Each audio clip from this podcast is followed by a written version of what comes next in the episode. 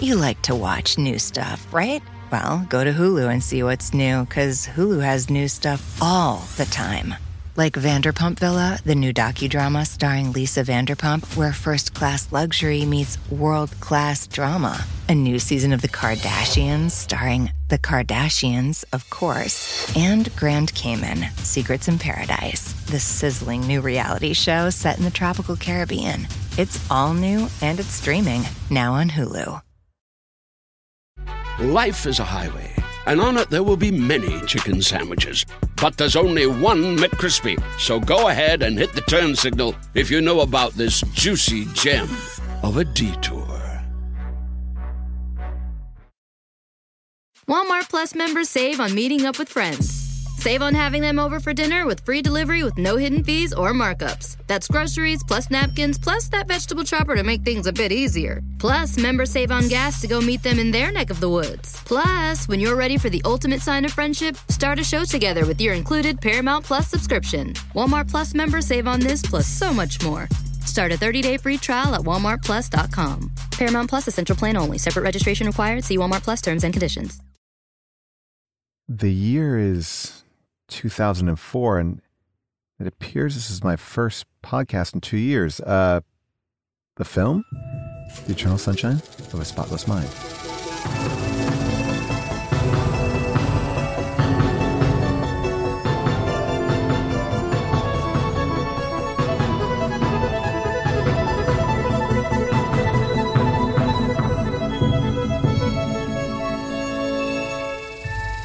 Hello, everybody, and welcome to Unspooled. I'm Amy Nicholson. And I am Paul Scheer, and this is the podcast where we are endeavoring to find the 100 greatest films of all time. And when we do, we're going to shoot that list into outer space.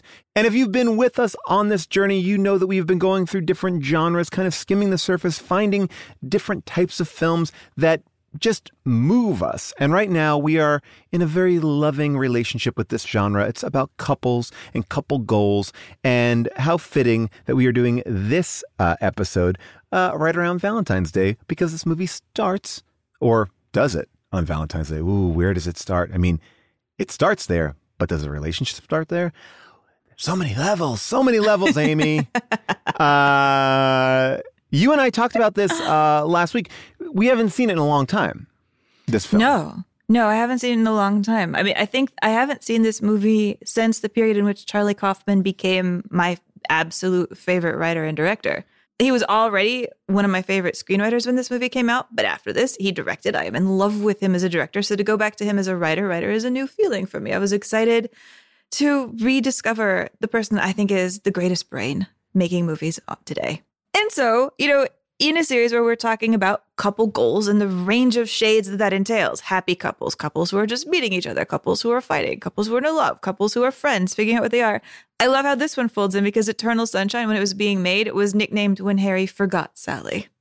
Oh, I love that. That's great. Um, also, just a heads up, check out what we're doing on our social media because we are tweeting a lot of your information back out into the world. People have been coming to us with observations, with behind the scenes footage, even the son of the man who made all the ice sculptures in Groundhog Day tweeted at us and uh, had a great picture that he shared with us uh, about those ice sculptures. So that is my uh, favorite kind of Hollywood connection. Oh, I, yeah. I just I love that. I love that. I love that because you know I've never wanted to act, but to like have some sort of tenuous connection to a film that I love has just been a dream. I want my cat to be in a movie. This has always been like my thing. Like when can my cat just walk across the back of a movie? But to have something you care about, someone you love, be represented in this film in Frozen, your dad's ice sculptures. That to me, chef's kiss, better than being Julia Roberts. Absolute best. Well, I'm so excited about that because that is going to play into today's episode. And oh gosh, I'm kind of forgetting what I'm supposed to to do here. Uh I What don't know, maybe I, Card I'm just getting. Paul Scheer has forgotten that you are his co-host. Please do not ever mention movies to him. I don't know what we would say here. I guess maybe Amy, what would we say to get to the next part of the show? Oh my God, I can't believe I have to do this. I guess this is what being in a podcast relationship is all about. Let's unspool it. The year is 2004. Scott Peterson is found guilty for the murder of his wife, Laci Peterson. Mark Zuckerberg launches a little social networking site for Harvard students called Facebook. Martha Stewart is convicted of a felony and serves five months in prison. Janet Jackson experiences a wardrobe malfunction at the halftime show of the Super Bowl. The first legal U.S. same sex marriage is performed in Massachusetts. And the big movies this year are Mean Girls, which we talked about here on the show, Harry Potter and the Prisoner of Azkaban, Million Dollar Baby, and today's title, Eternal Sunshine of the Spotless Mind. Uh, Amy, who's in it? What's it about? Eternal Sunshine of the Spotless Mind. This is the second collaboration between director Michel Gondry and screenwriter Charlie Kaufman. This is the first one of their collaborations that I think has been deemed unforgettable. I've actually never seen Human Nature. Is that insane? I need to see Human Nature. Seems I've always like been afraid to. Most people have not seen it. As a matter of fact, I was watching an interview with Jim Carrey and Gondry, and you know that part of the reason he got Jim Carrey to agree to this movie was he said, You need to sign on this napkin that you will do this movie even if Human Nature comes out and is a complete bomb. And Jim Carrey did, and it was. And that's how he assured that he would get Jim Carrey because he was so afraid that that movie was going to bomb, and it did. Ugh.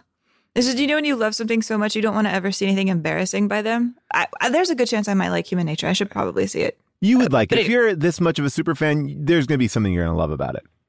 Okay. Okay. But onward to Eternal Sunshine. Um, the story here is about a couple named Clem and Joel. They're played by Kate Winslet and Jim Carrey. They've been dating about two years and things are going badly. So they both decide to have their memories of each other erased by a company called Lacuna that is run by a doctor played by Tom Wilkinson, and it is staffed by a bunch of slackers and true believers.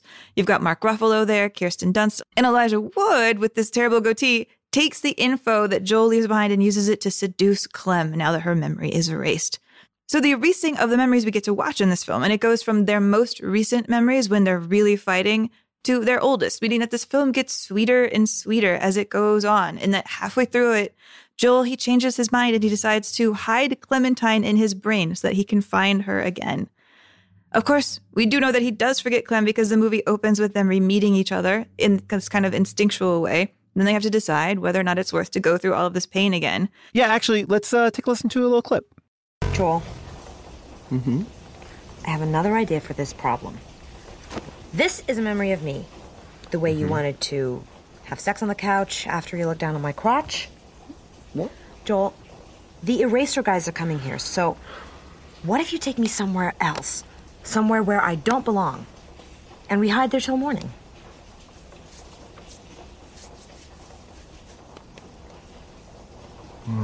Man, I can't remember anything without you. That's very sweet, but try, okay? Okay. So, Eternal Sunshine, it comes out on March 19th, 2004. And when you take that and rewind it back to see what song was number one on the Billboard charts, we're going to hear a song we've actually heard before. In fact, we are going to hear a song that this segment is named for.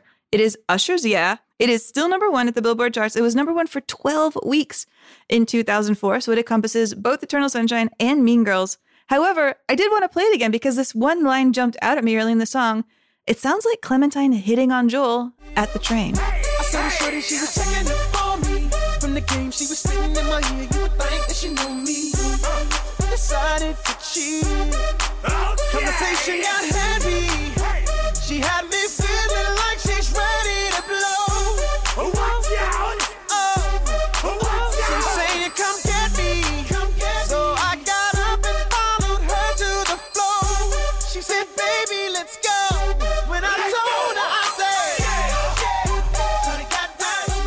girl's all up on him, acting like she knows him. What's Look- happening? And look, this is again, I'll bring it back up. My wedding song. This is the one that we danced to at our wedding. So, it, it- you know, again, it brings back so many memories of my relationship.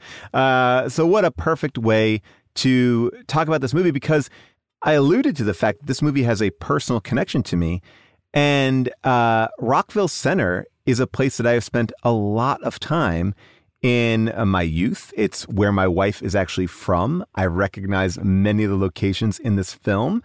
Rockville Centre, not a place that's often shot uh, in film, and uh, and the LIRR, been on it many times, gone out to Montauk, done that ride. This movie is so interesting because it's not even it's not in a cool place. Like Rockville Centre is a Long Island suburb, and I and I I feel it adds to the um, the simpleness of this film. I think that you know, in maybe another film, you would see them running through New York skyline, and and and you know, it, the big budget version of this film would definitely be more of a Hollywood place. But Rockville Centre is so kind of just simple. It, it is basically a place where people commute to New York a lot, or just a, a suburb outside of you know on Long Island. I, I just I love that it's set there because I think it, it's so indicative, and maybe that's my own connection to Rockville Centre about like I don't know the blaseness of a relationship. I, I don't know. I, am I'm, I'm trying to pull a point, but I don't know if it's just because I feel this way about Rockville Centre. How does Rockville Centre hit for you?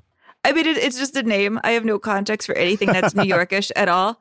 But I am curious, you know, to have a Rockville movie that clearly, clearly seems to mean a lot to the people from the area. How does uh, Synecdoche, New York fit in or Schenectady? Is it a similar kind of place? Because I feel bad that I really don't know. I've really only been to New York to be in Manhattan. Well, Schenectady is not spelt the same way it's spelt in the the film. So, Yeah. you know, I know it, it it it is in that area. I mean, I'm that's upstate New York. That's a whole different ball of Is it a whole different me. ballgame? Oh. Yeah, I mean, for me, I think maybe I'm adding my own level to it because I always felt like Long Island was a place that I wanted to get out of and go into the city, and it was kind of this uh, away station of like, okay, I can't wait to just get. I'm so close, but I can't get there, and I feel like this movie is so close to you know these this couple having a perfect relationship but they just can't quite get there right? It's not it, it's sort of right and it's sort of wrong. And and maybe it's my own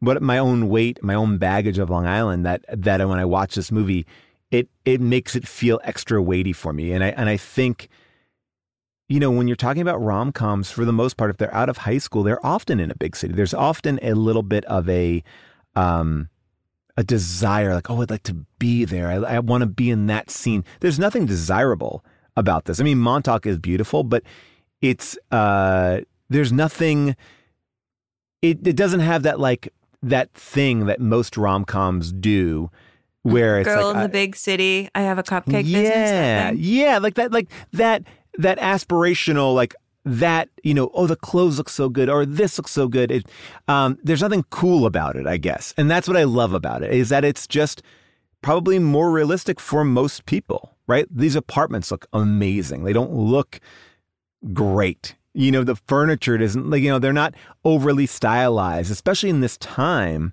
2004. You know, this is, I mean, they are archetypes of like two very 2004 characters, right? You have Joel Barish, who's like a hipster, you know, in a way, like the way that you would imagine a, a hipster. And, and he's not a hipster like I listen to cool music, but he's got a look about him. Uh, He wears reverse vintage Cuomo. sweaters. I mean, Yeah. right, he looks like he wears vintage sweaters that could almost be Prada, but actually not. You know, when Prada was doing ugly shit Oh, on right. I remember those. Yeah. Like, so I I guess I should say like emo, hipster, or something like that. And then you have Yeah. like He's this got emo hair for sure. Oh, so floppy. big time. Put him in a band with Jared Leto. And uh, and then you have the the and I've heard it described like this a million times, the the manic pixie dream girl, right? This is the the kind of subverting of who that character is in a rom com versus who that character is in real life. You know, it's like, oh, all Zach Braff needed was to see Natalie Portman and then his life gets better. Or, I mean, I'm thinking about two Natalie Portman movies. Remember that movie Beautiful Girls where like Timothy Hutton comes home? Oh home? God, yeah. I mean, she's not a manic pixie, but but there is this idea of like all you need is a girl who's wild and carefree, and she's gonna set this guy on track.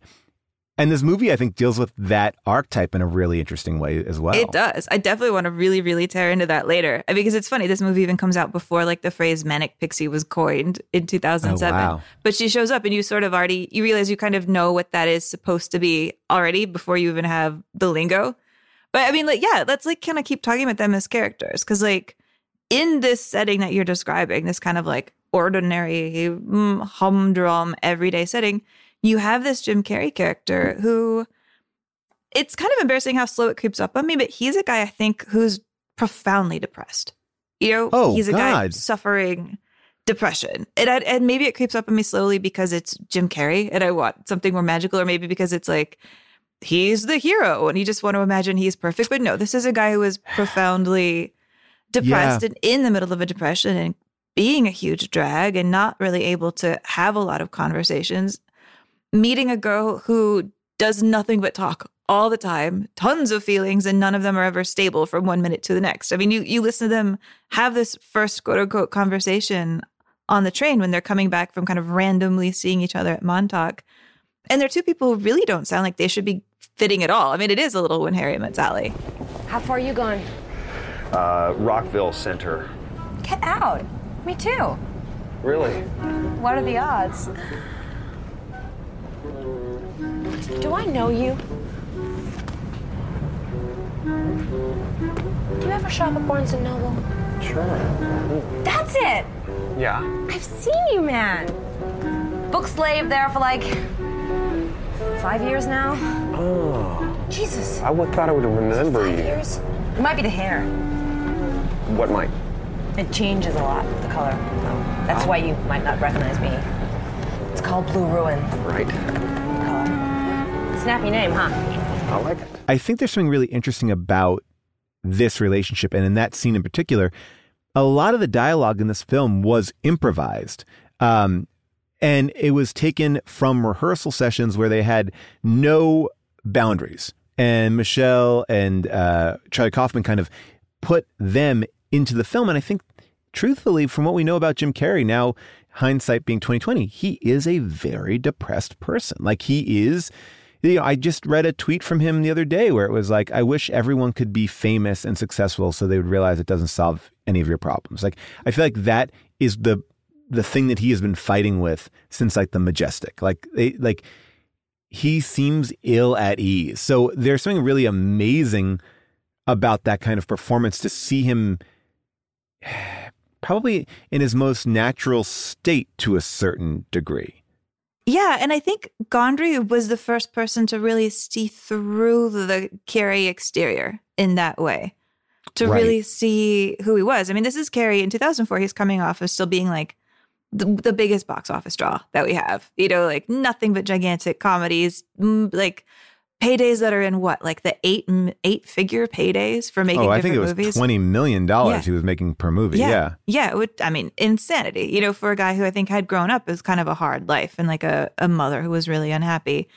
And Gondry sees him and Gondry just kind of looks through him and, see, and sees that he is what he kind of considers to be like the saddest little boy in the world, you know, like this lonely man. And that was not a side of Carrey that had been put forth that much. Well, I think he played with it in in certain moments, right? I think that there is like there's a side of him in Cable Guy, which is one of my favorite Yeah. movies, where you see like this edge to him. People didn't like that movie. Then Truman Show, it's a Hollywood version, but again, you see this person kind of unhappy. Then he goes into Man on Right. the Moon, where he goes fully into character. There's a great documentary on Netflix, which you need to see if you've not seen it. It's it's it is uh it he goes so deeply into character in that film that like he is having moments with Andy Kaufman's family where they can kind of say goodbye to him. Like that's how deep Yeah. it goes. And then and then you go into uh these bigger movies, right? Me, myself, and Irene, big, sloppy goof fest. Grinch Stole Christmas. Oddly, an angrier Grinch than we probably wanted to see. I mean, I heard stories about that movie where he had these contacts in th- that he needed to have a military expert with him because the contacts were were so painful and his eyes almost picking like glass shards in his eyes. He was miserable, like just a miserable experience being and all that sort of stuff. Then he does the majestic, huge flop, but that's him trying to get something out. Then back to big, Bruce Almighty, and then this is, I think, the culmination of wrestling with this version of him and hitting success. So this is the first time like he can do not a big performance that people actually really love and want to see.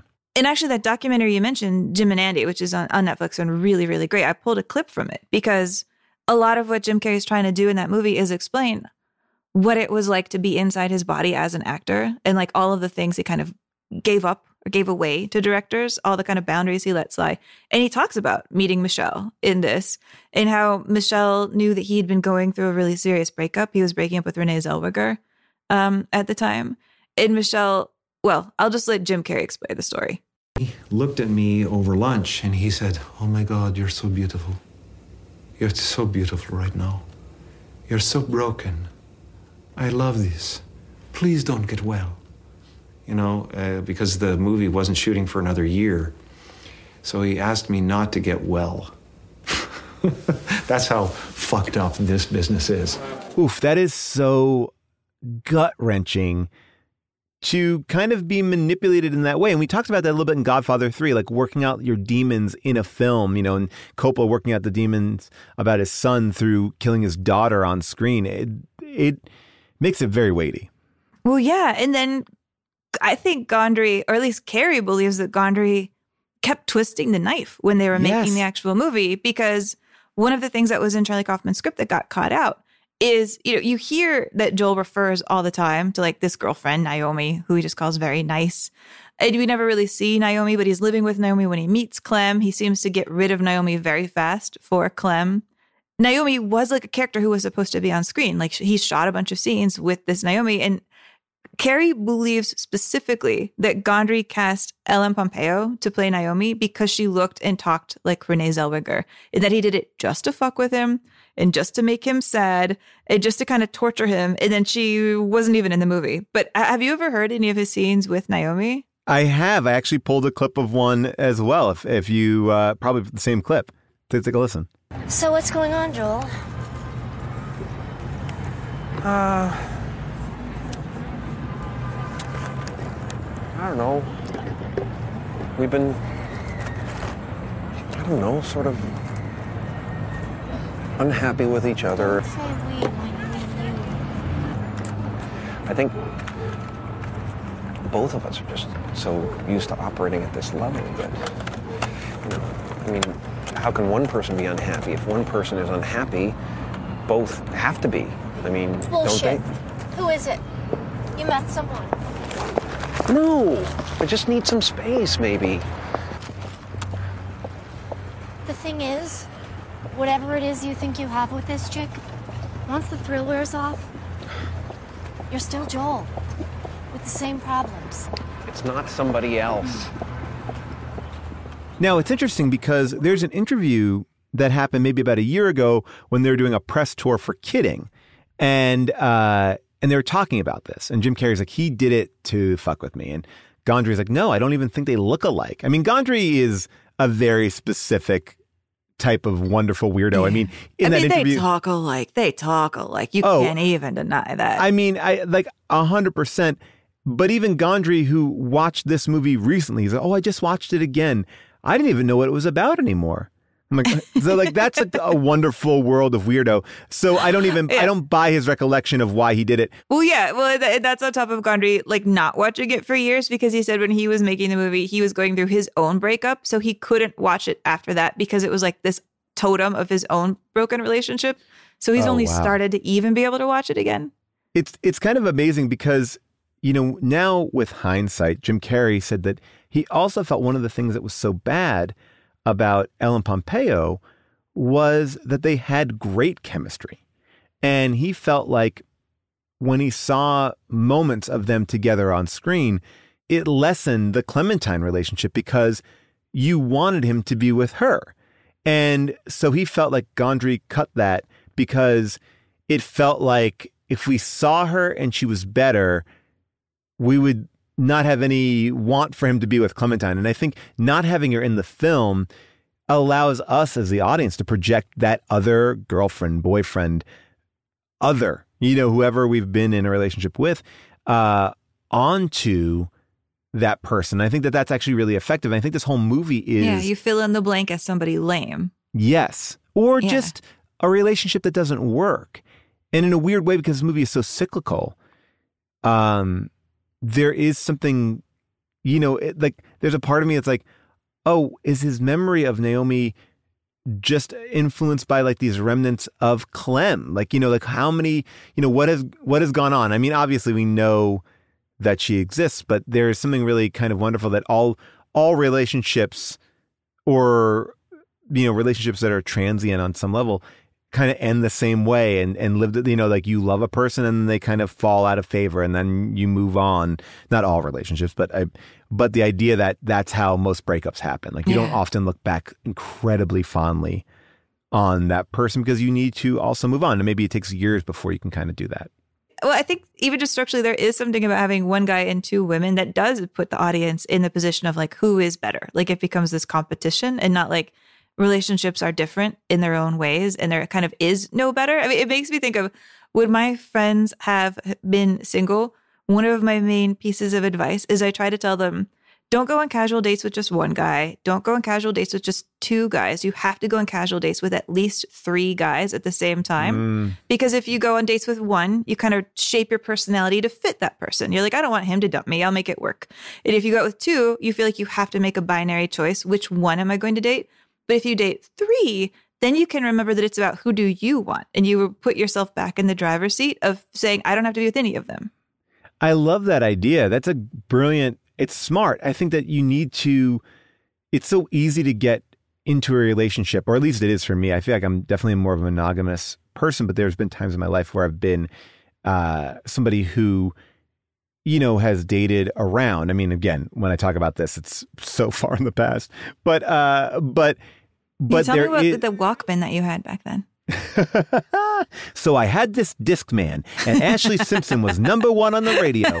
Uh, so, but there was this, but this idea that, you know, you are also seeing two men vie for Clem. I mean, Elijah Wood and Jim Carrey are both kind of after her, and, and even though Elijah Wood, like, even though Elijah Wood is coming after her in a way that's a little bit more duplicitous, that's not uncommon. I mean, I think that one of the things I love about this movie is it shows so many relationships and they're so intertwined without overlapping, right? I mean, whether it's the Tom Wilkinson uh, and the reveal of Kirsten Dunst or the Kirsten Dunst and Mark Ruffalo or the, you know, or even Elijah Wood and Kirsten Dunst and, you know, and Clem and Joel. And you're seeing all these types of relationships. And the movie does such an amazing job of capturing whether or not it's a moment in a relationship, but all these cycles of what a relationship is, whether it's dancing on the bed, uh, whether it is,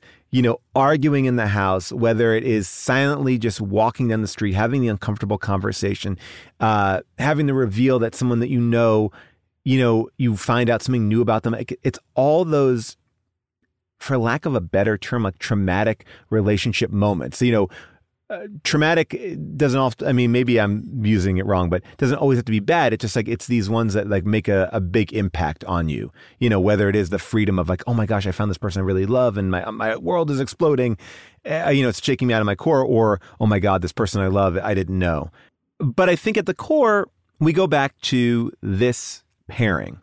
And i think everyone can see a little bit of themselves in them. And i think because joel is such a blank slate it really helps the audience. Like, yes, I called him emo or whatever, but it's more of like how we are as an inside person, I think, right? Don't you feel like there's an element of him? Like, I'm not Jim Carrey, but I see myself in those, you know, even in those sadder moments or whatever, like that you can, he's enough of a nothing that I could be that person.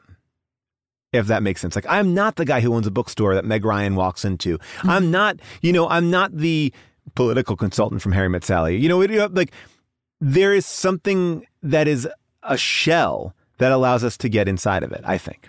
Huh? Yeah, this is another film where I actually don't know what they do for a living.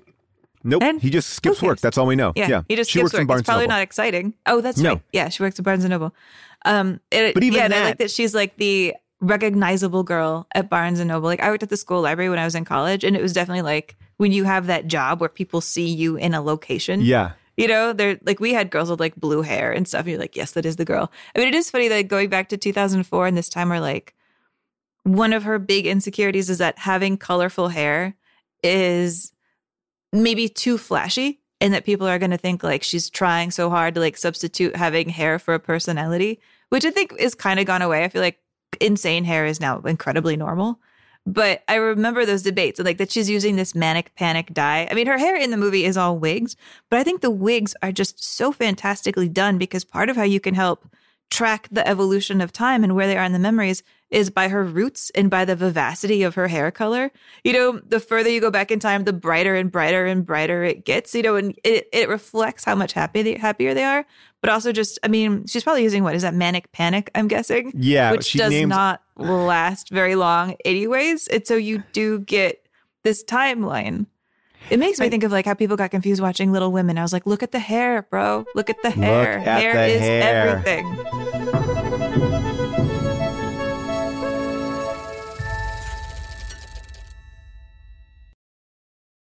You like to watch new stuff, right? Well, go to Hulu and see what's new, because Hulu has new stuff all the time.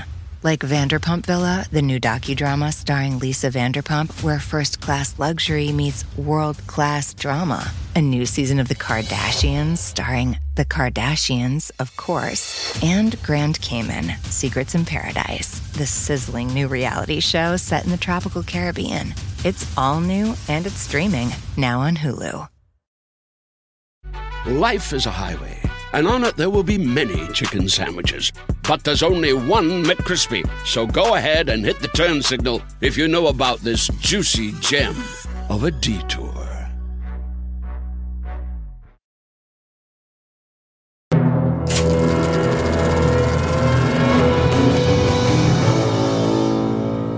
Well, let me ask you this question because we haven't really talked about her yet, more of just her character. But I mean, is this one of the best, if not the best, Kate Winslet performance? I mean, it's true. I, I think Kate Winslet is one of like the best actresses that we've got. I mean, I used to have two Wi-Fi's in my house, and one of them was named Kate Blanchett, and the other one was named Kate Winslet. Oh. I mean, she's just spectacular. She's only made a couple of bad movies, like Labor Day, and I don't even know if there's another one on top of that. Insurgent? But she's, oh God, But Oh, she's always very good. She's very good in them. Like I don't love Steve Jobs, the movie Steve Jobs, Mm-hmm. but she's very good in that movie. Yeah, she is. She is. And I mean, when you go back and read the interviews with her at the time, everybody's like, I can't believe Kate Winslet is in a modern film. Yeah, there was this sense in the press that the film is almost swi- swapped. You know, you have Jim Carrey, like the loud, crazy guy playing the quiet one, and then you have period piece Kate Winslet, you know, who's only ever known in being like beaded dresses and ringlets, playing a modern girl. And it felt like uh, people considered it casting against type to see her in a sweatsuit. Yeah, which, by the way, when you actually read the script, they call her character Zaftig, and I'm like, excuse me, Zaftig. I resent Well, that. Uh, you know, I also feel like though she's, I mean, playing an American flawlessly. Like I always feel like there's a there's an undercurrent. You can always be like, oh, there's a little bit of a mannerism there. There's something, and she really like.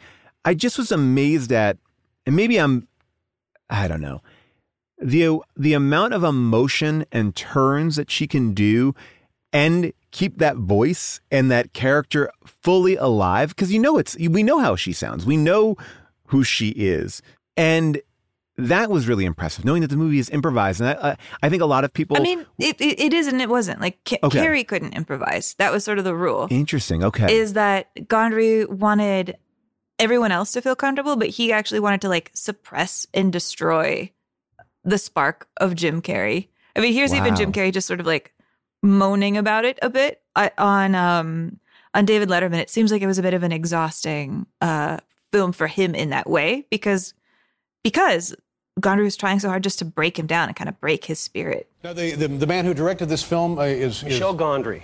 French. Yes, he's very French. Uh, it was during. No, the, no, what do you mean The he's whole, very- very French? What no, you know, well, there's French, and then there's very French. You know. you know, he's he's all monkey. I mean, French. I mean, he's like, you know, it's like, you know, uh, don't say anything bad about the grape. You know, uh, uh, how is the grape? You, know, um, you, uh, y- you just have to really try hard to Right. understand what he's saying. It was very difficult, you know, but it, he was such an innovator, so interesting. All the special effects were done in camera, which means the. Uh, like I would run around the camera and change my clothes if I'm in two, two Right. places at the same time Yeah. in a scene. And it was just madness. I was constantly arguing with him. I can't do it. It can't be done. I can't physically do that back and forth three times. And he would say, "Hmm, How do you know until you try?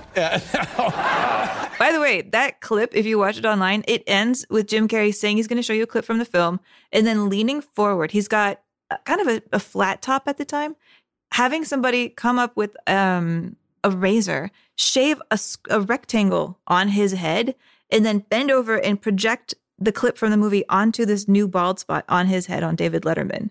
whoa. He's really committing to some kind of insane bit that is now forging the Jim Carrey that to me makes a lot more sense in 2021, knowing the direction he goes in, than it maybe made sense in 2004. I still feel like Jim Carrey, you know, people say that when you play Hunter S. Thompson, I mean, not that many people have done it, uh, but Bill Murray and Johnny Depp both share this thing where they knew Hunter, they played Hunter, and they said, once you've done it, you can't lose Hunter. Like a part of you will always be changed by Hunter S. Thompson. And I think you see that in both of them to a certain degree. Um, definitely Johnny Depp. Uh, but being Andy Kaufman, I believe forever changed uh, Jim Carrey. Like Jim Carrey has done some really bizarre things like that, but I'm also thinking about the time when he like I don't know if it was many times, but he like once or twice just came fully dressed in character. I mean, he would still go around as Tony Clifton years after the movie was out, and I remember like one time he got an award and he was totally uh, in cowboy uh, cowboy outfit, had long hair, and you know like there was a performance art element that was not there as much. I mean, yes, there was always a talking out of the butt, crazy Jim Carrey, but there became I'm pushing you, I'm doing stuff. Even if it's right now with the paintings or what he's doing online, like even when he just tweeted like spring or sprung or whatever on Twitter like a million times, like after he and Jenny McCarthy got set, like like these there is something going on there and, and maybe it's a broken person i don't know but I, I i believe that that never left him in a way um I mean, I would love for him and Joaquin Phoenix to be trapped in a room with whatever they want in there. I don't know if they feel like drinking or if they feel like just eating a bunch of vegetarian food, whatever they want. I just want them to be trapped in a room and I want to hear their conversations about blurring the line between your public and private identity and how you deal with fame that you do not like and how you try to rebuild your identity on your own terms and how it doesn't really go well.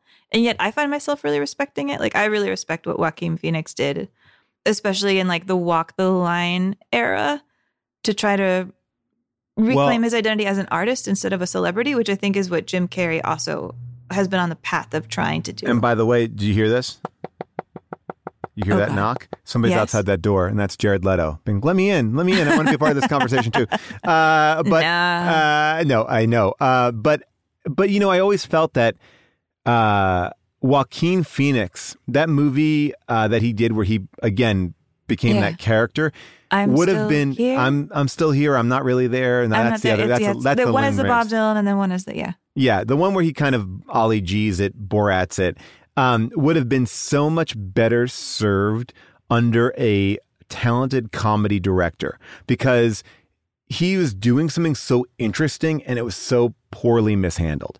Uh, I think for what he wanted to do, and uh, it was you know again it was like I just I watched that movie and went it's so close to being genius and it's so far away because it just didn't execute the right way.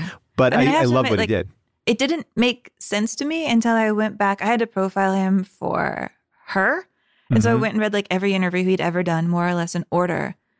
And, you know, I never really put it together. I know we're on like the crazy Joaquin Phoenix uh, tangent, but well, until we do a Joaquin. Phoenix film, I'm going to talk about it here. I really believe that what happened is he was acting, he was kind of building his career on his own terms. His brother dies. He lays low for a long time because every time he pops up to do a film, all people ask him about is his brother. Can you imagine like your favorite person in the world dies? And you every time you like stick your head up, people are like, Tell me about your dead brother. Tell me about your Yeah. dead brother. And that was still going on. Like up through Walk the Line. Every time he'd do an interview, the interview would always come around and be like, Tell me about the worst thing that ever happened in your life. And so he starts to fuck with people like in that period. He's on the red carpet for Walk the Line. And anytime he doesn't like where he thinks the conversation is going, he turns to the journalist and he'll say something like, Is there a frog in my hair? I think there's a frog in my hair. Just to be like, I can't handle this anymore. Like it really was like a I don't want to do this part of the job. And so Yeah. Well, then a thing happens where like you kind of bite the hand that feeds you. Like you tell the journalist that this is for real. You are like a serious musician and you are fucking with them and there is this hostility and it is real. And then you're lying to them and then they get mad that you're lying and then you're just off on the wrong foot kind of forever. Like I don't know if he's ever gotten back on the right foot with the press, which is frustrating. I think he's a really talented actor. What are you but gonna do? he let, he lets the work speak for itself. But I will say that what we're talking about actually ties really into this movie in the sense of like you can be broken down by something and someone, right? And and like you said in the beginning, like when we meet Jim Carrey's character in this film, he seems really depressed. And I, as rewatching it last time, I'm like, oh, are we meeting him as a depressed person?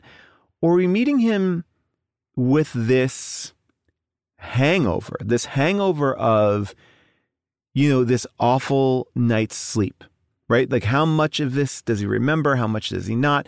How much has the drugs kind of fucked with him? Like, we're meeting him logy. Like, you know, he, you know, he pops out of that bed and, and, and we're looking at him one way, but I think we're also realizing this is a man who has, and like Tom Wilkinson says, brain damage. Like brain damage happened to him last night. So That's true. like know- he's had a hard night of drinking. Right. And we see him when he first meets Clementine earlier in the film. And he's definitely more of an introvert there. But this is a character that's a lot more broken by the time we meet him again uh, in that one sequence. And I found it actually really hard to connect in because I'm like, why would you ever? What if I'm her? Why? What do I see in this person? And I think what's kind of lovely about the movie is it talks about like love and relationships like magnets. Like you can't separate people. Like, and I think that that's the thing I really want to talk to you about. Like this idea, like what this movie is saying is like, is this the ultimate love story? Because love is painful, like on some level. Like I've had a lot of pain through having relationships, relationships that I'm in, relationships that I've broken up out of. It is something that it does, it's not easy. And most movies, you know, show you how wonderful love is, how everything changes. You know, I was here and now I'm here. And, you know, very few films kind of show you the other side of it. But this movie shows you all the sides. And in many ways, is this the ultimate romantic comedy? Where I want to start with talking about it is kind of where you are, which is we meet these two people at their worst, which I think is interesting script structure. It's not like, hey, you're going to like these people, they're going to save the Right. cat. We meet them really at their lowest point of making any sense on this planet, of being in- interesting. Because, yeah, it's like, why is she interested in him? Why is she like, come to my house? Why is she like, I'm going to marry you? Because he's bringing nothing to the table, that first real interaction. And you can't quite fathom it. And I think you're frustrated with him because you're seeing his like timidity and how quickly he just wants to run away. And you're frustrated with her because you're like, why are you making these choices? Why are you such a mess? You know, like, why are you whipsawing through emotions so fast? Why does the word nice make you mad? You know, like, what is it about the word nice? Like, she, she strikes you as a person, and perhaps she even is like a person with maybe some undiagnosed mental health issues to get looked at. You know, that she Yeah. Has well, she's unfolded- definitely an alcoholic. yeah, she's definitely an alcoholic. And we're told that like right away. She's pouring gin into coffee, which who would pour gin into coffee? Is that Ooh, a thing? I feel I like you'd really that- pour like a bourbon. Yeah, I mean, I was like, why gin? Um, yeah, that really kind of got me as like Bombay Sapphire. No, thank Yeah. you. Uh, Yeah, yeah, that Bombay was sapphire a coffee. And yeah, but you're really it's one of those things where I can see it almost refractorily. Like I can imagine watching this film for the first time and seeing that scene and being like, nobody would do that. This film is bullshit. And then watching it with different eyes and saying like it jumps out because he's really trying to say she is not a perfect person. She is a fucked up person, and that is a fucked up thing to do. I will also say that I believe the reason why it was Bombay Sapphires because the bottle is blue, and I think that Michel Gondry just wants color, uh, and bourbon wouldn't have been as uh, vibrant. But That's I, true. but I will The say blue this. ruin. but I will say that you know also there's a truth in we see all the things that our partner has that might be quirky or cute, but will maybe eventually come to annoy us on some level, right? Like, um, but we look past it. And I think this movie does a great job of showing that right off the bat. Like, here is something, and we know, like, it is not going to be good, but you look past because you're kind of intrigued by it. And I think that this movie really talks about that idea of like what, you know, you know, like all the things that we do. And what you were saying about their mental health and we talked about both of their mental health you know hers and his. I want to posit an idea to you continuing this idea which is is this just us without clothes on? And what i mean by that is like the internal monologue. This movie starts off with an internal monologue and and obviously what we show to the outside world is different than what we show to the you know, ourselves, what we know is true for ourselves. And I feel like both of these characters are living the raw nerve of who they are. There- there's no clothes on these people. They are just essentially very much unlike life. They are they are showing everything. They're showing everything. And I feel like you need to do it for a movie like this, but I don't know. I don't think you often get to see that, especially in relationships. Like even when you're in front of people, you you can dress it up. These people cannot change. Yeah, I mean, it's almost cathartic that really one of the first times we see them together in a memory after being like, why these two people? Why do they fit? Is that huge fight? I mean, let, let's even take a second to listen to like the the violence really in in their voices as they yell at each other when she's come home, you know, very late and drunk after crashing her his car. You know, they're really trying to say in flashing lights, she looks magical. She is a problem. Don't let her cuteness distract from that. It's three o'clock.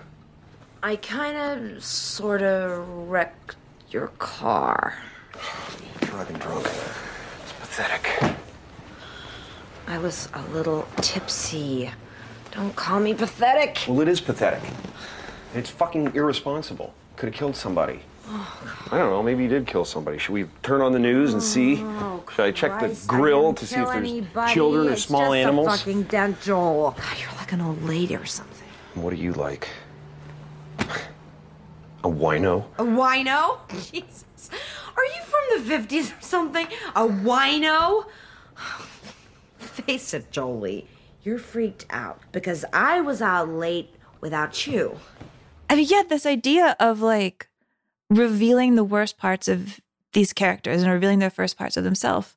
I mean, now in like the context of Charlie Kaufman's whole career, it's exactly what he loves to do. Like, you know, after this, he does Synecdoche, then he does Anomalisa, which I think is just such a brutal film about everything bad that goes on inside of your head.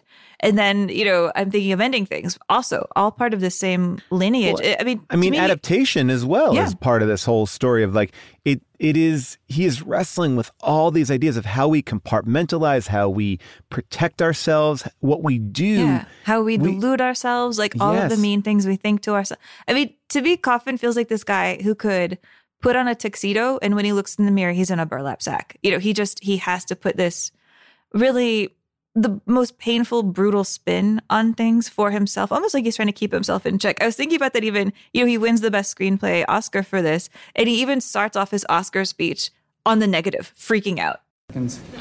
Um, that's really intimidating. Um, uh, I'll try to look somewhere else. Um, there's so many people um, worked so creatively on this movie, and But don't you understand? Like, I mean, it's funny that you're putting in this perspective because I think now I understand how amazing it must have been for him to write being John Malkovich because like I want to be out of my body and in somebody else's body, somebody who is confident, somebody who is carrying this thing. And I think what that movie kind of shows is, well, no, it the grass isn't always greener. We all have these things. We all are wrestling with these things. And you know, we talk a little bit about Wes Anderson in when we were talking about Rushmore, like the cuteness of the specificity. And I believe that Charlie Kaufman keeps the odd and doesn't fall into the cute. I think Michel Gondry can fall into the cute. Like his movies recently are a lot more of that like wind chime and a lot less of what is around that wind chime, uh, which I feel like it, it's. A, I think that this collaboration is actually quite wonderful because it it makes magic out of something that is kind of depressing. It makes something actually a lot more palatable. I mean, if Charlie Kaufman directed this, this is a more depressing film. Oh, yeah, absolutely. No, you're right. There's this kind of yin and yang between the two of them, I think makes this film work really well. You know, that, I mean, okay, Gondry has said that he thinks that they're both pessimists. You know, he says, I think we share a common negativity. But honestly, when I look at them at the outside, I think that Gondry is one of those people we were talking about last week, like a true believer in love in the dangerous way. Mm-hmm. You know, like he is, I think, still on this like continual hunt for like joy and it, that he believes in deeply. Whereas Kaufman seems to have like actually a functional marriage in his negative world, you know, something that has not really happened for Gondry. And so that this idea of like the destructive idealist and the stable pessimist is, I think, such a fun collaborative idea that they really balance each other out in this movie, where you get Yeah. both halves. Well, I think there's something very childlike about Gondry. Like, I think there's this, which is, I think, what you're getting at to a certain degree. It's like when you are first in love, when you are experiencing anything, you're a kid, you're childlike. What is this? You're overwhelmed by it. Like there's a story on set. They, you know, they did not get along great, uh, Jim Carrey and uh, Gondry on this film. And, you know, there's a moment where they're getting into this fight and Jim Carrey's yelling at him and he says, Jim, if you keep on yelling at me, I am not going to like you. And if I don't like you, I can't direct you. Mm-hmm. And, you know, that's where Michel Gondry is. It's, it's not, he's not doing this like for lack of a better example, like a Kubrick, like I'm turning the screw on him to get a performance. I think he's like, no, no, no, I want to live in this. Like, yes, get sad. Let, yes, let's get, let's find that. Like, it's like a joy to that. Where I think Charlie Kaufman, and it's not a great comparison, but is more like a Larry David. Like, can can see where he is. He can see that he's a misanthrope. He understands his place in the world so much so that he's able to write it and reflect it in a really interesting way. Like, uh, you know, and that's and that's a different level of understanding who you are. Like if you can write yourself, uh, which he does and literally has done, like that just shows that you know who you are. Where I don't think that Michel Gondry could do that. I don't think I think Michel Gondry's like, oh, a big. It's a big refrigerator. I love a big refrigerator. You know where, uh, but I think you know I, I think that he's kind of still caught up in the childlike wonder of everything, emotion, light, color. Um, and so you need this counterbalance, I think. And this is kind of the counterbalance of a great relationship, right? Like you need two interesting people bringing something together and you are both trying to create something that is true.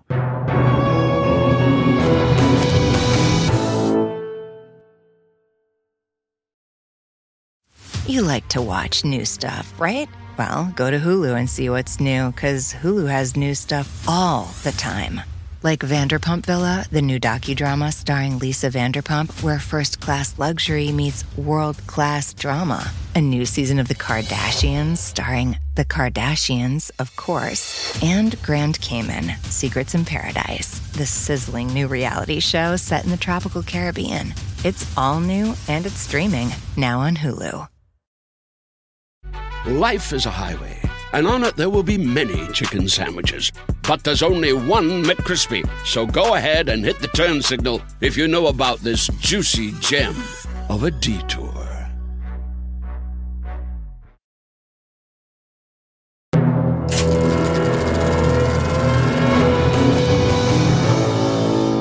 Basically, the story is that like Gondry has a friend named Pierre, and Pierre is talking to like a female friend of his, and the female friend is saying, you know, I really hate this breakup I've been going through. I really hate this guy, blah, blah, blah, blah, blah, blah, blah. And that this artist friend of Gondry's in France is like, well, do you want to erase this guy if you could? And she's like, yes. And then he tells that idea to Gondry because this guy, Pierre, is thinking about doing an art installation with that idea. Like, what if those little cards that get sent around in here, what if he just sent cards to people saying that somebody he knew they knew how to erase them? How would they react? And mm. so Gondry takes that idea and then runs with it mentions it to Kaufman, and they managed to sell the idea for this film for seven figures before the script is even written. They sell wow. the idea in the 90s. Like it's so long ago that like parts of the script are like set in the year 2001 because it hadn't happened yet. I mean, when Memento comes out, I know Kaufman's freaked out because like, oh shit, this is about a guy who doesn't have memory and he has these gaps. And he's like, is that going to wreck our movie? I mean, when you think about that, they seem far apart, you know. Uh, but yeah, like this movie had been around for a long time for a long time. And I like that idea of like the building on each other, you know, to, to go to really talk about how much this is a collaborative idea. You know, it starts with one girl and mutates and mutates and grows and becomes this thing. And then you get the actors involved and then it becomes something else. And I just, yeah. I, you know me, I'm always looking for ways of like deflating auteur theory. Well, I want to talk about two things there. Well, the first being that just because we're here, Kate Winslet, the reason why Kaufman and Gondry, I think, like her is because she's like, I don't think the script is good. I think you need to get this character or her character better. And she gave him like real notes. And there's a thought being like, oh, if she like I trust her because she is not just like, I love it, I love it, I love it. And I think the reason why that character is so defined and why she's so amazing in it is because she did have a hand in helping craft who that character was. You know, looking at what they decided to leave out of the script as they were getting it into shape, I mean, have you thinking like, what is the bad version of this movie? The bad version of this movie is where they double down on like the technology aspect of it. You know, like they don't put in in this movie like. He, well, here's their explanation basically of what we're going to see and how it works. The first thing we need you to do, Mr. Barish, is to go home and collect everything you own that has some association with Clementine. Anything. We'll use these items to create a map of Clementine in your brain, okay? So we'll need uh, uh, photos, clothing, gifts, books she may have bought you, CDs you may have bought together, journal entries. You want to empty your home, you want to empty your life of Clementine. And after the mapping is done, our technicians will do the erasing in your home tonight. That way, when you awake in the morning, you find yourself in your own bed as if nothing had happened.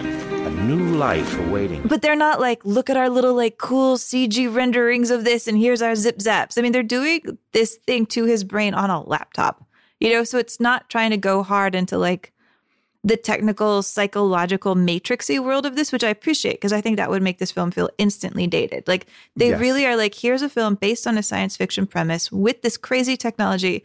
And what if we just treat it like a vacuum cleaner? You know, and then we Yeah. go on and we really tell the story we want, which is about the people at the center.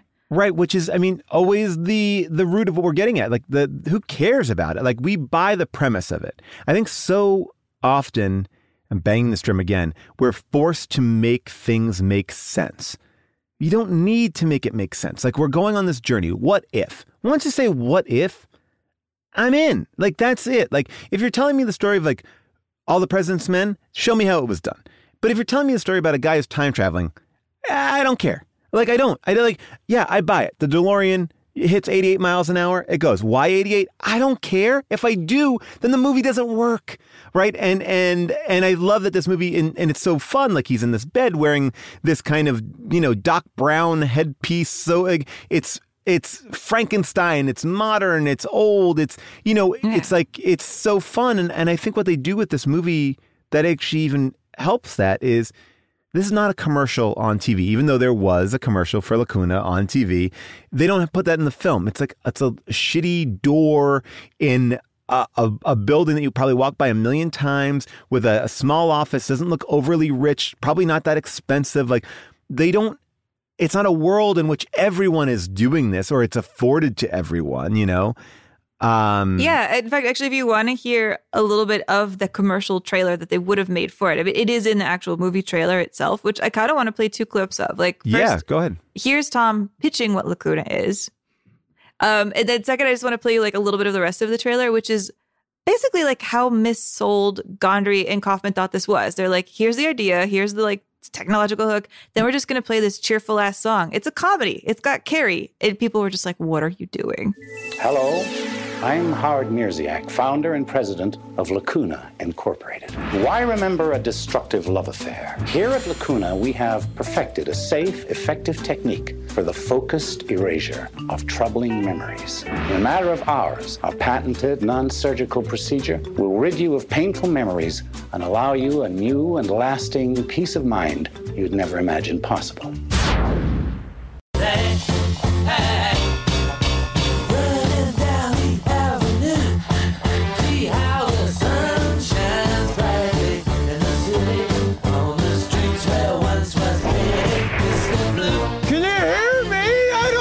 this anymore. I want to call it off. I, I uh, love that. I mean, that's raising Arizona again, right? That's kind of idea like, oh, the baby is loose. But yeah. the but no, but, no, but to your point, like the Lacuna offices. I mean, one Kaufman wanted this office to be set in the same office complex as being John Malkovich. It was just going to be part of this corporate office building a universe, which he decided not to go all the way with. But the little details in here that crack me up are like the yeah, the shabbiness of the office, the fact that Mark Ruffalo is eating Fritos while they're doing this, and they're having donuts. They make it messy. You know, they make it really humble, and I just adore that. I just really adore that they didn't go for the shininess of it. I mean, even the way that they're filming the movie doesn't feel like a sci-fi movie. It feels. No. I, uh, I feel like we keep referring everything to the French New Wave, but that is so much of how they tried to shoot it. Running, gunning, you know, lights where you can get them, not really setting up lights properly, like driving the camera guy nuts because actually he felt like there weren't enough lights in any of the things that like Jim Carrey kept walking in front of Kate Winslet's lights.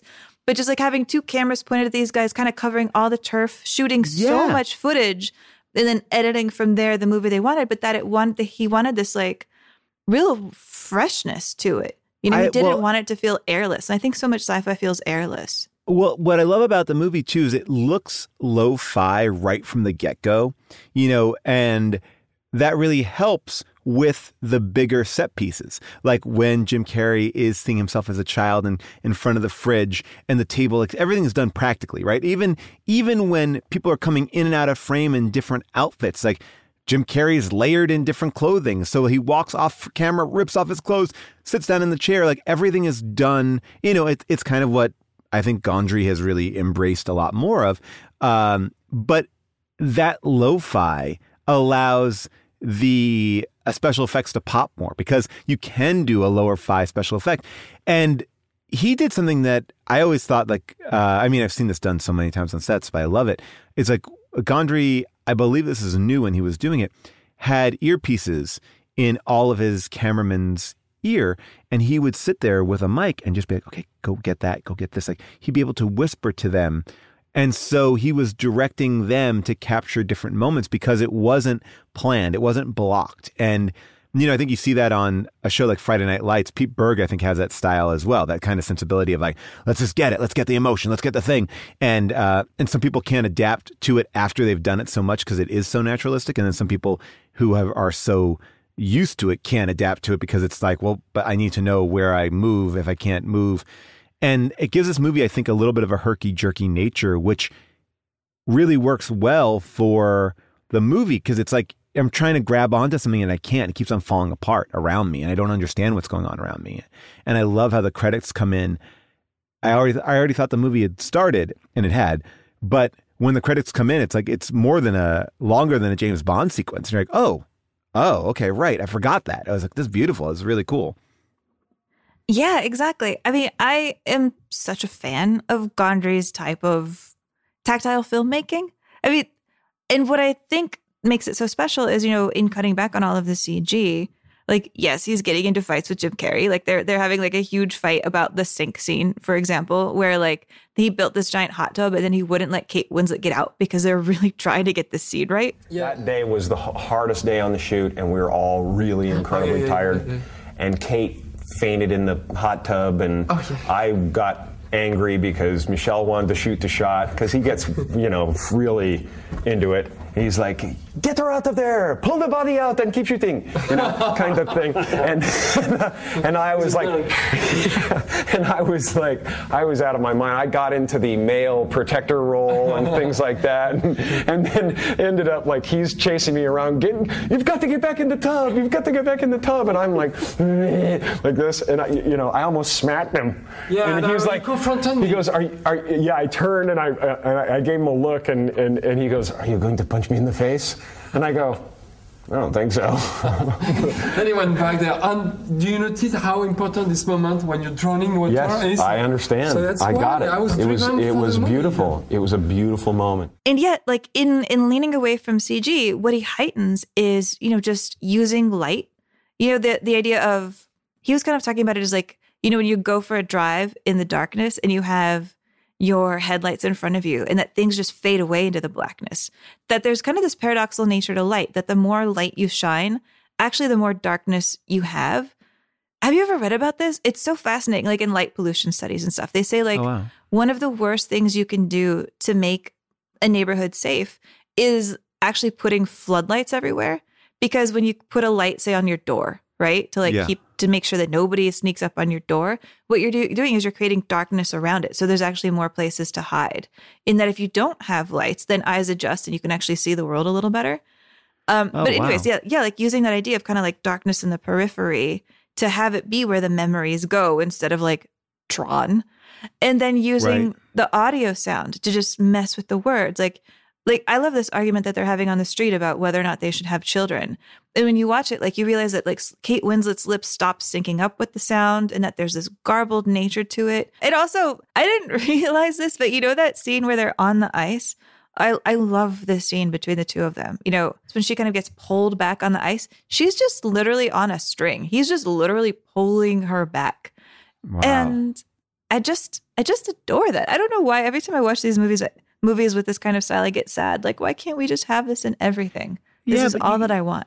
there are still people who are doing stuff and i think that you look at like somebody like rian johnson who tips his hat to that kind of a filmmaking you know where there are still some practical things that are so much more fulfilling to watch you know uh, and you see it a lot in these smaller horror films you know whether or not uh, they turn out to be amazing but i think you see a lot of fun stuff but I, but i was thinking about this movie and what it's saying and i was talking about this earlier with you the idea that this is a relationship. This movie is a relationship and what we take from our relationships and what we love about our relationships. And as time goes on, our memories of a relationship fade and the bad stuff kind of goes away and you remember a lot of the good stuff. And depending obviously on the rela- the level of the relationship, you know, uh, I'm talking more of like a casual semi-positive relationship, you know, not abusive or anything like that. But the the idea of like would you do it again? And would you not do it again? And do you long for it? And was there a reason why you got out? And you know this movie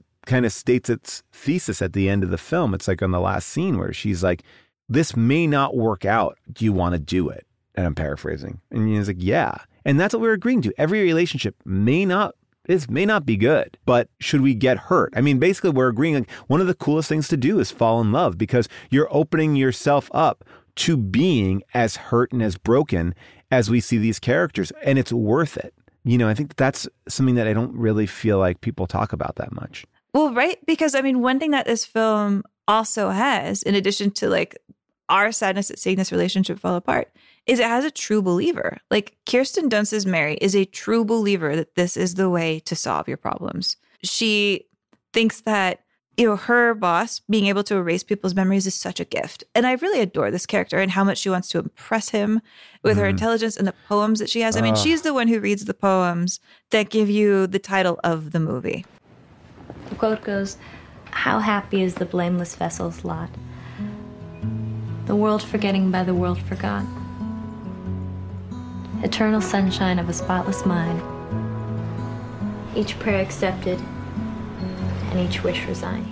By the way, you know that poem that she's reading. Um, what she's reading is this poem that's um, called Eloisa de Abelard. And what that story is, I think, is so funny. It's based on a story that's from the, the 1100s. And it's um, about this woman named Heloise. And she's this nun who gets secretly married to her teacher, who's much older. You kind of shades of her and the doctor. Um, and then her family gets mad, and her family castrates the old doctor for having this affair with their brilliant daughter. And so he joins the monastery, and then he convinces her to join a nunnery since they can't be together. And then they go into their their separate like monastic lives, Eloise and Abelard.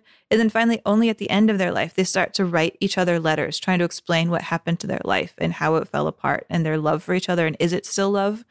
And it's kind of this nesting story within the movie about like what is an unhappy ending in a relationship or are love and happiness two different things, you know, which seems to be one of the arguments put forth. Like, can you be in love without being happy? Can you be happy wh- while losing love? You know, you could be happy if you zap your memory, maybe. I mean, to be honest, like they both seem pretty sad even when their memory is zapped, but it works for Mary for a really long time. Well, you know, there, there's so many little details that this movie kind of cuts out too, because I believe in the original script, the reason why she got her memory zapped was because she had an abortion. It actually, I think it's actually, I mean, I wonder if they, if that wasn't too um, light enough for Michel Gondry, because I feel like they've cut out some little moments. I guess there was like a, a whole bunch of sequences in the film where they would show like, well, here's a soldier who erased seeing his friend dead on a battlefield. Here is, you know, these these bigger maybe more upsetting. Here's a uh, Yeah. a woman who was raped and she took that out of her memory. Like, what are we taking out of our memory? And I think they keep it very much based in love and not not Yeah. the trauma of love, not the trauma of life. Because from like, what do Uh, we see in the waiting room? We see a woman who's trying to erase the memory of her dog. Yes, she's got like a picture of her dog. She's got his food bowl, and then there's a man trying to raise somebody. It looks like a female bowler, maybe, but you're not sure if it's a wife uh, or a daughter. But I- they're older too. You know, like the people who are in that room, they seem old and they don't seem rich, and they just seem ordinary. But doesn't this movie say like with that thing like she'll always be attracted to him? Like there's there is nothing rational about love. Yes, you can rationally go in and zap zap zap all these things out so it didn't actually happen, but love is not right. It will find a way. Like this movie is incredibly romantic. The ending of this movie was originally way more dark. you know that you I think you you cut to the future and you see that Clementine has erased Joel like 50 times. Like she keeps on falling into this trap. You know, but there's something interesting about that. We talked about patterns in Groundhog Day. Like, do we do we keep on dating the same people? Do we keep on making the same mistakes? And that's an interesting Yeah. conversation to have too. You know, Mary is upset now. Once Mary realizes this has happened to her, you know, Yeah. she is no longer a true believer. She decides that this is wrong and that this is immoral. And you know, she sends them their tapes of what they've said to each other and to listen to what they say. I mean, let's just even play tiny clips of both of them. Mm. Like, it's brutal. I've been thinking lately how I was before and how I am now, and it's like he changed me. I feel like I'm always pissy now. I don't like myself when I'm with him. I don't like myself anymore. I can't stand to even look at him. That pathetic, wimpy, apologetic smile, that sort of wounded puppy shit he does, you know? I mean, she's smart, I think, but not educated. I couldn't really talk to her about books, you know? She's more of a magazine reading girl. Her vocabulary leaves something to be desired. Sometimes I was embarrassed in public. I mean, that is that is like your darkest, most breakthrough session at a couples therapist. Like that is the Yeah. rawest. But I mean, look, maybe I'm crazy, but in a moment of anger, when you're so depressed, like I think about Jim Carrey in that car listening to that song, and he throws it. By the way, the music in this movie is amazing. Jon Brion uh, is I love the music is just beautiful throughout. But when he's listening to that song, that Beck song, uh, you know, it's like it, like I, you know, I've been in those moments. I've had those like great, and when you're in that moment, you're like, "Fuck that person." They've always done that, and like this is what that's the moment they're capturing. Those are not things for anyone to hear. Or when you're in a big fight with somebody and you say something that you may regret, you know, like I don't believe that those are real emotions. Those are hurtful emotions, or those are emotions that help you get better. And I don't think it's real. That's what I Ugh, think. that has me thinking about like the spin-off that is about being that person's friend. That's the worst. Is when your friend Oh. is going through that breakup and then you tell them what you think they need to hear and then they get back together. And, and and the worst part about all of that too is who gets the friends, and that's what I think is so great about the David Cross Jane Adams relationship. There, it's like, okay, now they have to kind of be complicit in this too, and that's what I love about. Again, I keep on saying I love this movie. I love this movie, but it attacks that one thing as well. Like, all right, well, who do you side with? And Jane Adams is kind of playing along with the game, and David Cross is like, I'm not going to play along with the game, and you know that that push pull. Now we can't be friends. Now we can be friends. Who gets the friends? It's not a decided thing. It just kind of slowly evolves, and you know, and by making it science fiction, I think we're able to look at these relationships and see all these things. Like going back to Kirsten Dunst, like yes, she was hurt, but she wanted it. She wanted to get erased. She didn't want to live with it. And then she's like, well, I'm going to take it off on you. You're a terrible doctor. And you did like, so her revenge, it's so like we are irrational in our breakups. We are irrational. We are terrible people. We have revenge hookups. We have, you know, we do things that are not ourselves or whatever it is. Like, that is the most unstable we'll ever be in that moment. I mm-hmm. feel like I don't know. I mean, maybe I'm reading into that way too much, but I I think after a harsh breakup, oof, get out of town. You do not want to be around that person. They're depressed. They're crazy. They're everything. You know, you've had the ultimate rejection. Yeah. And you're right. I think that is what makes the ending so touching. That moment of, okay, if you know everything you're going to get into, will you do it again? You know, it just, his, the casualness of it. I think that's part of what I like about the structure is you go from not understanding Jim Carrey's character here as like a leading man, as a guy with any sort of appeal, and then slowly kind of seeing his appeal build throughout the movie as he becomes more himself, or as we see the him that he was, you know, like confident and kind of lanky. And he has that way that I love what that you see happen in a movie where a man just sort of wraps a girl up in a hug. You know, Mm. he can really enfold her. He's like one of those, uh, I don't know, car lot balloons. What do you call them? Like that? Oh, I know you're talking about. Yeah, yeah, yeah, yeah, yeah. Yeah, there's parts like when they're looking at the elephants, um, where he is like that car elephant balloon who can just like wrap her up. Car elephant balloon. I don't even know what I'm talking about. But you know, he has that quality to him. And when he starts, you know, smiling and being funny and showing his personality when they're at the drive-in, like he is that great romantic lead, and you can really see what she sees in him then. And then yeah, just that okay moment. Let's listen to it. I'm not a concept, Joel. I'm just a fucked up girl who's looking for my own peace of mind. I'm not perfect. I can't see anything that I don't like about you. But you right will. now I can't. But you will. You know, you will think of things. And I'll get bored with you and feel trapped because that's what happens with me. Okay. Okay.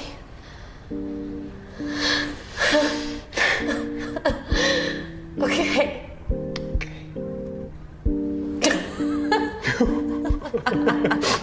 I'm with you. I think that that is the most romantic thing you can do is like see somebody's flaws, really, really, really, really, really see them, acknowledge them, know that they know, know that everybody knows, and still decide that they're worth it. This is the CSI, this is the forensic examination of a relationship. At the end of the day, this is what we're looking at. We are choosing someone to bring everything that is wrong. No one is a perfect person. Jim Carrey even says that in the film, you know, like, and you give it to somebody else and you expect them to give you this unconditional love and and it's hard and and your friends are involved and it's messy and it is really looking at every part of what we do in this insane thing like why do we put ourselves through this and i think we put ourselves through it for that moment that he realizes when he kind of wakes up in the in the erasure where he's like I don't want to lose these memories. I yes, that was painful, but that created me. That got me better. Like it's through every bad memory makes you in the moment it might be hard. Away from it, it still might be hard, but at least it be, defines you. You did get through it. To just take away all the pain of life, I think makes you the most uninteresting person to be around. I mean, maybe that is why he is the most uninteresting person to be around at the beginning. Yeah. Like she Wow. There she it is. was yeah. part of him. He took her away, everything she had helped him become. Which then And it sounds like I am turning into that like manic pixie dream girl that she doesn't want to be. But even though she's flawed, I think you can help people become. I mean, I want to listen to her give that speech to him. Like this Yeah. is who I am not. Do not come to me for this. That she gives him in the bookstore right when they first met. Look, man, I'm telling you right off the bat, I'm high maintenance, so I'm not gonna tiptoe around your marriage or whatever it is you got going there. If you want to be with me, you're with me. Okay. Too many guys think I'm a concept, or I complete them, or I'm gonna make them alive. But I'm just a fucked up girl who's looking for my own peace of mind. Don't assign me yours. I remember that speech really well. I had you pegged, didn't I? Yeah, the whole human race pegged. Hmm, probably. I still thought you were going to save my life. Even after that. I know. You know what really popped to me is like her character, you know, saying, I am not your fantasy girl. Like, I am not this right person. Please see that I am a mess and not just this adorable creature. It made me realize why she turned so much against the word nice. You know, nice is what you tell a person when you want to tell them everything is good and that they're okay. You know, like if there's anything that goes wrong in her relationship with Elijah Wood's character, besides that goatee, that sets him off, it's when he tries to compliment her and he calls her perfect. That is not who she is. She is a mess. She wants to be loved for her mess. She wants to be loved for the whole person. And that is exactly what the movie ends with. She is loved for being the whole mess.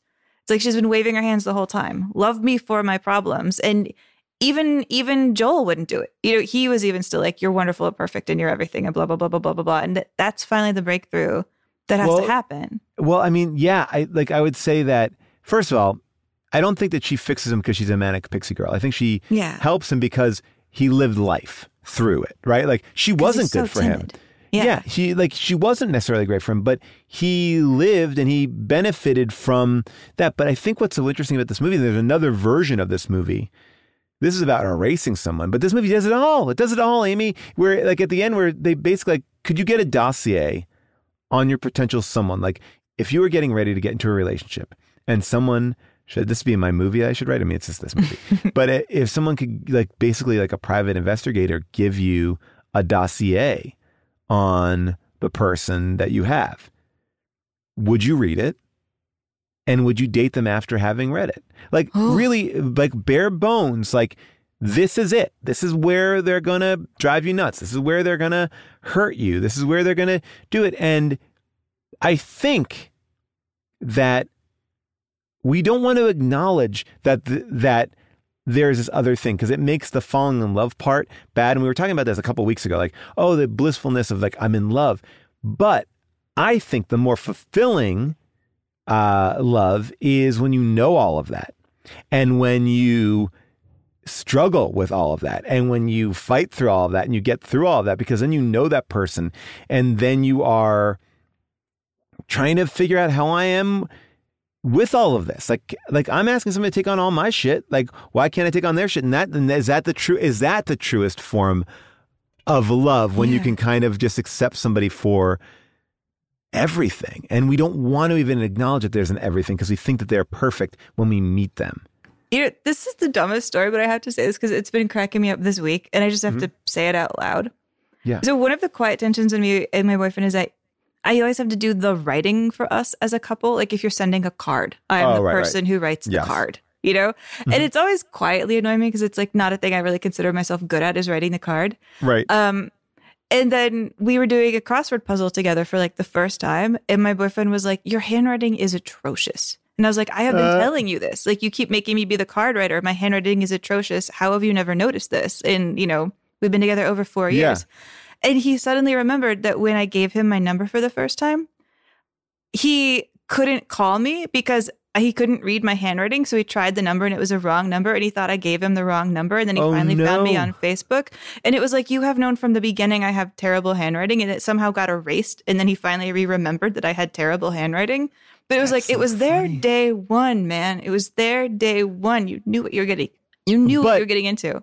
But don't you also think that like what is also there is his acknowledgement that he doesn't want to do the writing of the letters, right? So it's like, what's a bigger deal? It's like, oh, I don't want to do this thing, so I'm going to forget that conveniently Yeah. because you know. And I and look, I have all that. I mean, I have all that kind of stuff. It's you know, I mean, like I am, um, I am incredibly, um, like, uh, I, I don't know what the acceptable term is right now, like you know, uh, particular and specific about how I want certain things like in the house or organized and stuff like that. I'm I'm very much that kind of a person. And it drives June nuts because I'm always like she's putting stuff in the wrong drawer or there's I can't find the thing or and I like to know like when I go to this location that's where my pen is going to be that's where my Mhm. scissors are like I want to know what drawer holds the thing that I want because it makes my day work better and probably compartmentalizes anxiety but uh but uh, and so she'll make fun of me all about it. But if there is a cabinet door open, it will drive her bonkers, right? Like, and it, she'll it really like, close that, close that, close. But like, it's so funny. Like, what she can look at as my flaw, she also has as like a big flaw. Like, she like literally will be having dinner. She's like, you got to close that cabinet. You got to close that cabinet right now. I'm like, well, what's the big deal? We're just having dinner. She's like, please, it's driving me crazy right now. Like, but it's sort of like how we we all put ourselves in these moments of well that's not me i'm not that. Like we we're mm-hmm. sometimes not forgiving of somebody else's thing as much as we are of our own thing. And that's the battle like right? So, and can you deal with that? And can you get past that? And can you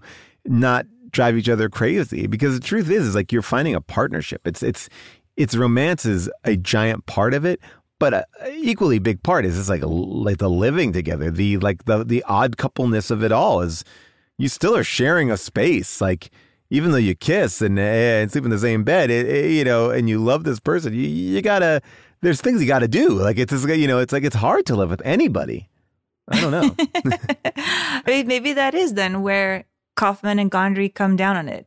Is that Kaufman Yeah. is like, it's going to be hard. I'll get the work done. And I think Gondry is still chasing that. It has to be easier, even though we made this entire movie. I think he's still Right. chasing that it has to be more magical than this. There has Well, to be a simpler way.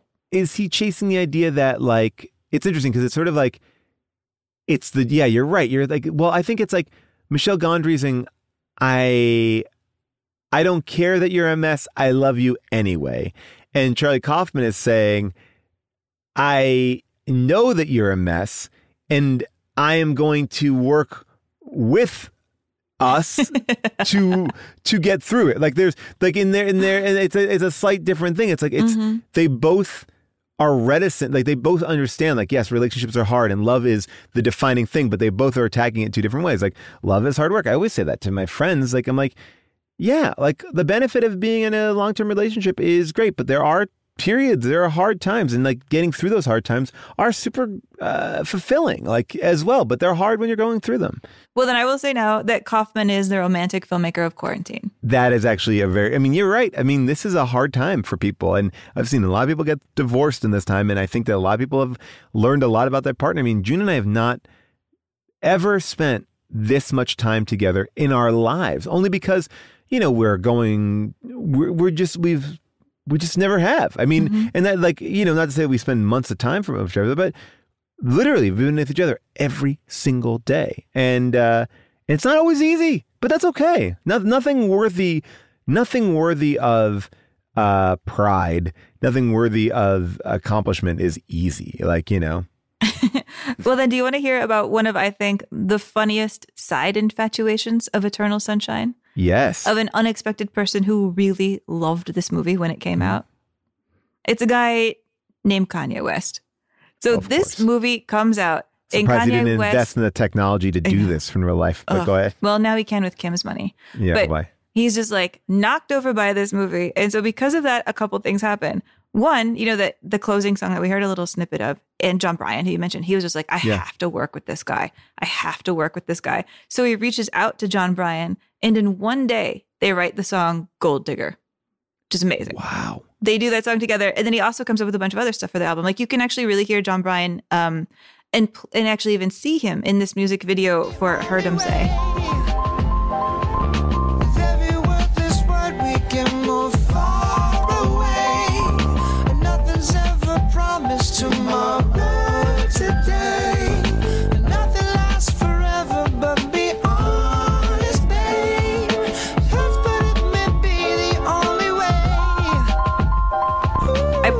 Say for a reason because I played the version of that video that is directed by Michel Gondry. Kanye West was like, Michel Gondry, I love you. I love your movie. Will you please make a music video for me? And so he makes this music video where it's like Kanye West and three kids running around a department store after hours and the beds are moving around and all the furniture is alive. And then Kanye West is like, no, I don't like it. And he makes another video and like really kind of breaks uh breaks uh, Michel Gondry's heart. But Well, I mean, by the way, you know, my familiarity with Michel Gondry started with his music videos. Remember, like Yeah. there was like a great like collection of the DVDs. It was like Spike Jonze, Michel Gondry, and um, oh my gosh, Chris Cunningham. Mm-hmm. Thank you, uh, Josh. Yeah, like those were always uh, fantastic. Like those are like they were like these directors. Um, Yeah, I love. amazing. I, From the I love- the first one I remember is Human Nature by Bjork, which might have been his very first one. But I remember seeing Oh, that video and being like, "Oh, what is this? This is the most amazing thing I've ever seen." I love this conversation. I love how this movie has affected everything. I just want to say one thing to Amy. Imagine this movie, close your eyes for one second, and imagine this casting Eternal Sunshine of a Spotless Mind, starring Denzel Washington.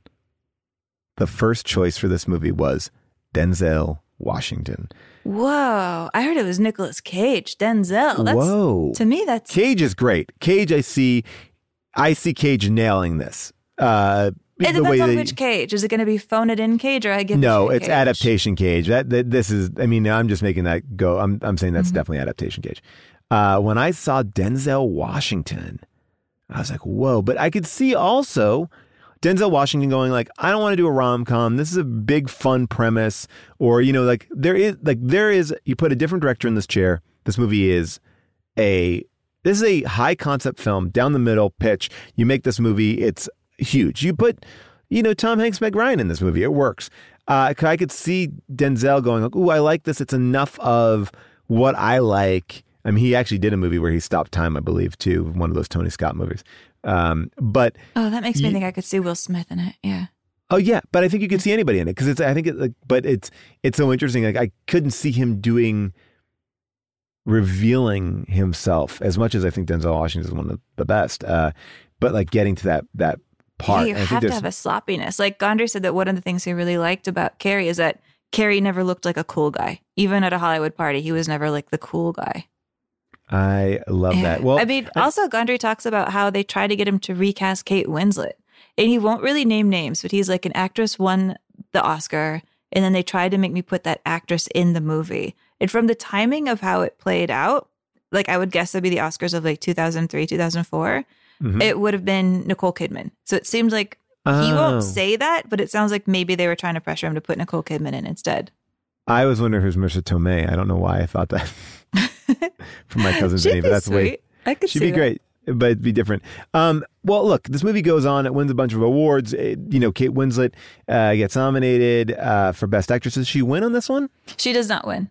Okay, but I it seems like people love this movie, but I'm sure there's some people out there that did not love this film. I mean, yeah, Yeah, I mean, What the you got? love for this film actually has creeped up slowly. Like, this is a film that cost $20 million, which seems like a staggering amount today. I think now they'd give Mhm. you four to make this film.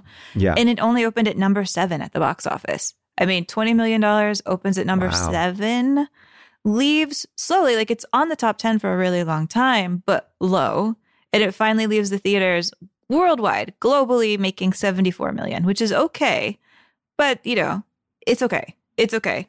Yeah, so this movie comes out and it gets good reviews, but I wouldn't say all of them are that glowing. The one that I pulled out was from Andrew Sarris, and he writes Michel Gondry's Eternal Sunshine of the Spotless Mind did not work for me, despite or perhaps because of the rave reviews it's received. He does love Kate Winslet on average, he says, so what, what went wrong? Well, for one thing, Mr. Carrey plays Joel Barish, who is hardly funny at all. Instead, he's a sullen, almost menacingly withdrawn and uncommunicative fellow. Mr. Carrey is frozen in a humorless frenzy through most of the film. It just so happens that I am sick of fragmentation as a narrative device. You know, with the speeded up time machine at their disposal, Mr. Gondry and Mr. Kaufman prevent Joel and Clementine from having the time to establish an emotional rapport that is worth saving or remembering. There's little charm in the coupling and almost no erotic intimacy, just a series of nerve wracking conversational collisions. As if they were aware of the emotional vacuum at the center of the story, the filmmakers have supplied a tangled subplot involving the shabby, low rent operators of a psycho scam. He refers to Kristen or Kirsten Dunst's character as just quote a standard sex pot secretary. And then he says, um, the closet literalist in me was frustrated by the lack of information I was given. For example, we never see where Joel works or what he does for a living. He says at one point that he is living with a woman named Naomi. Does she exist? There is no visual evidence one way or another. wow.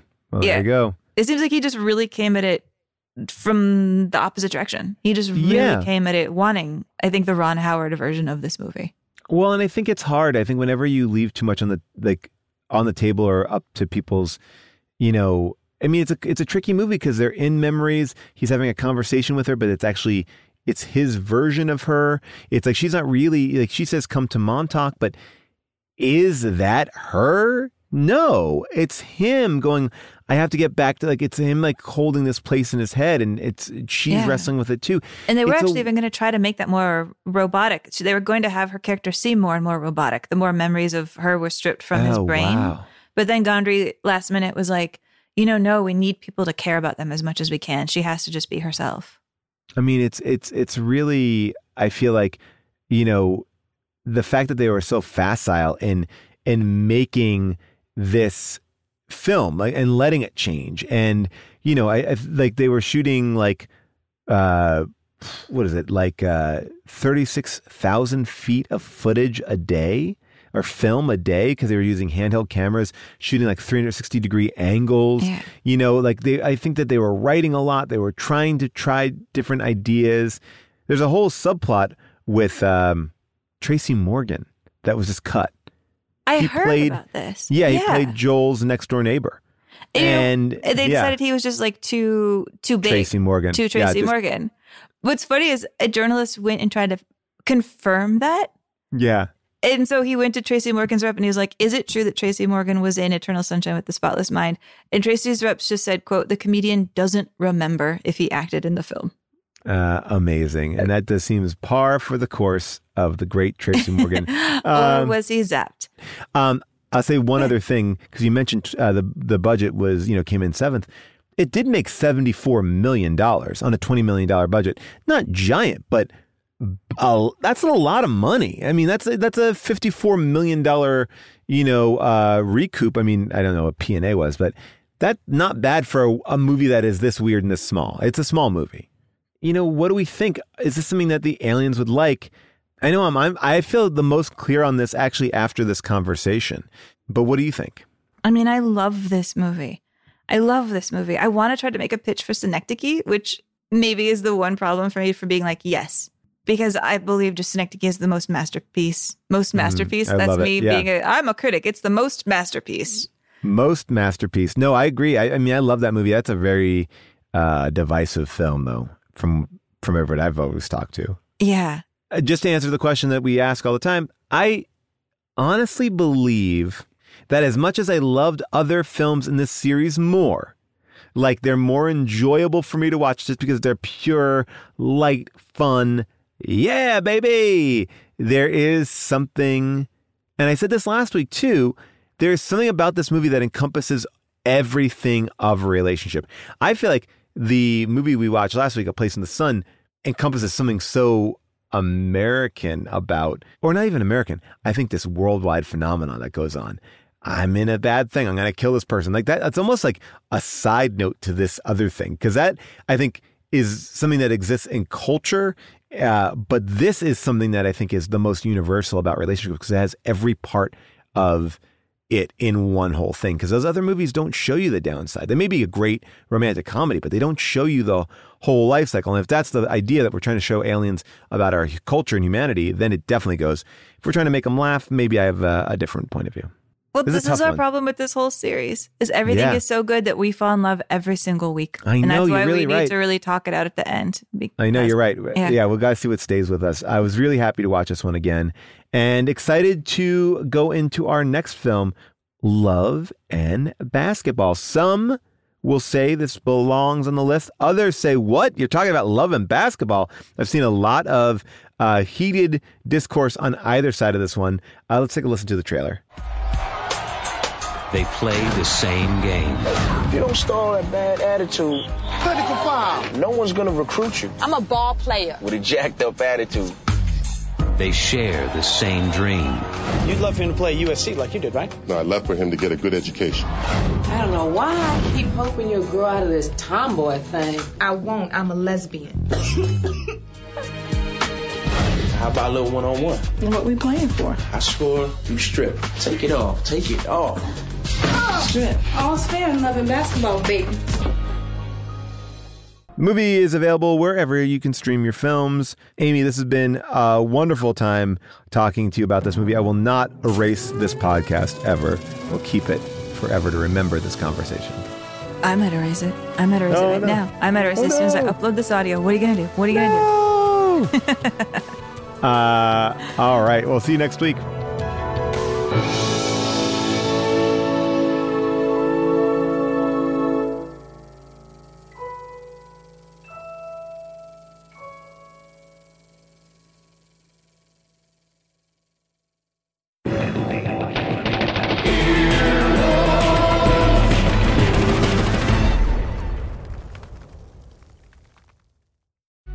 Life is a highway, and on it there will be many chicken sandwiches.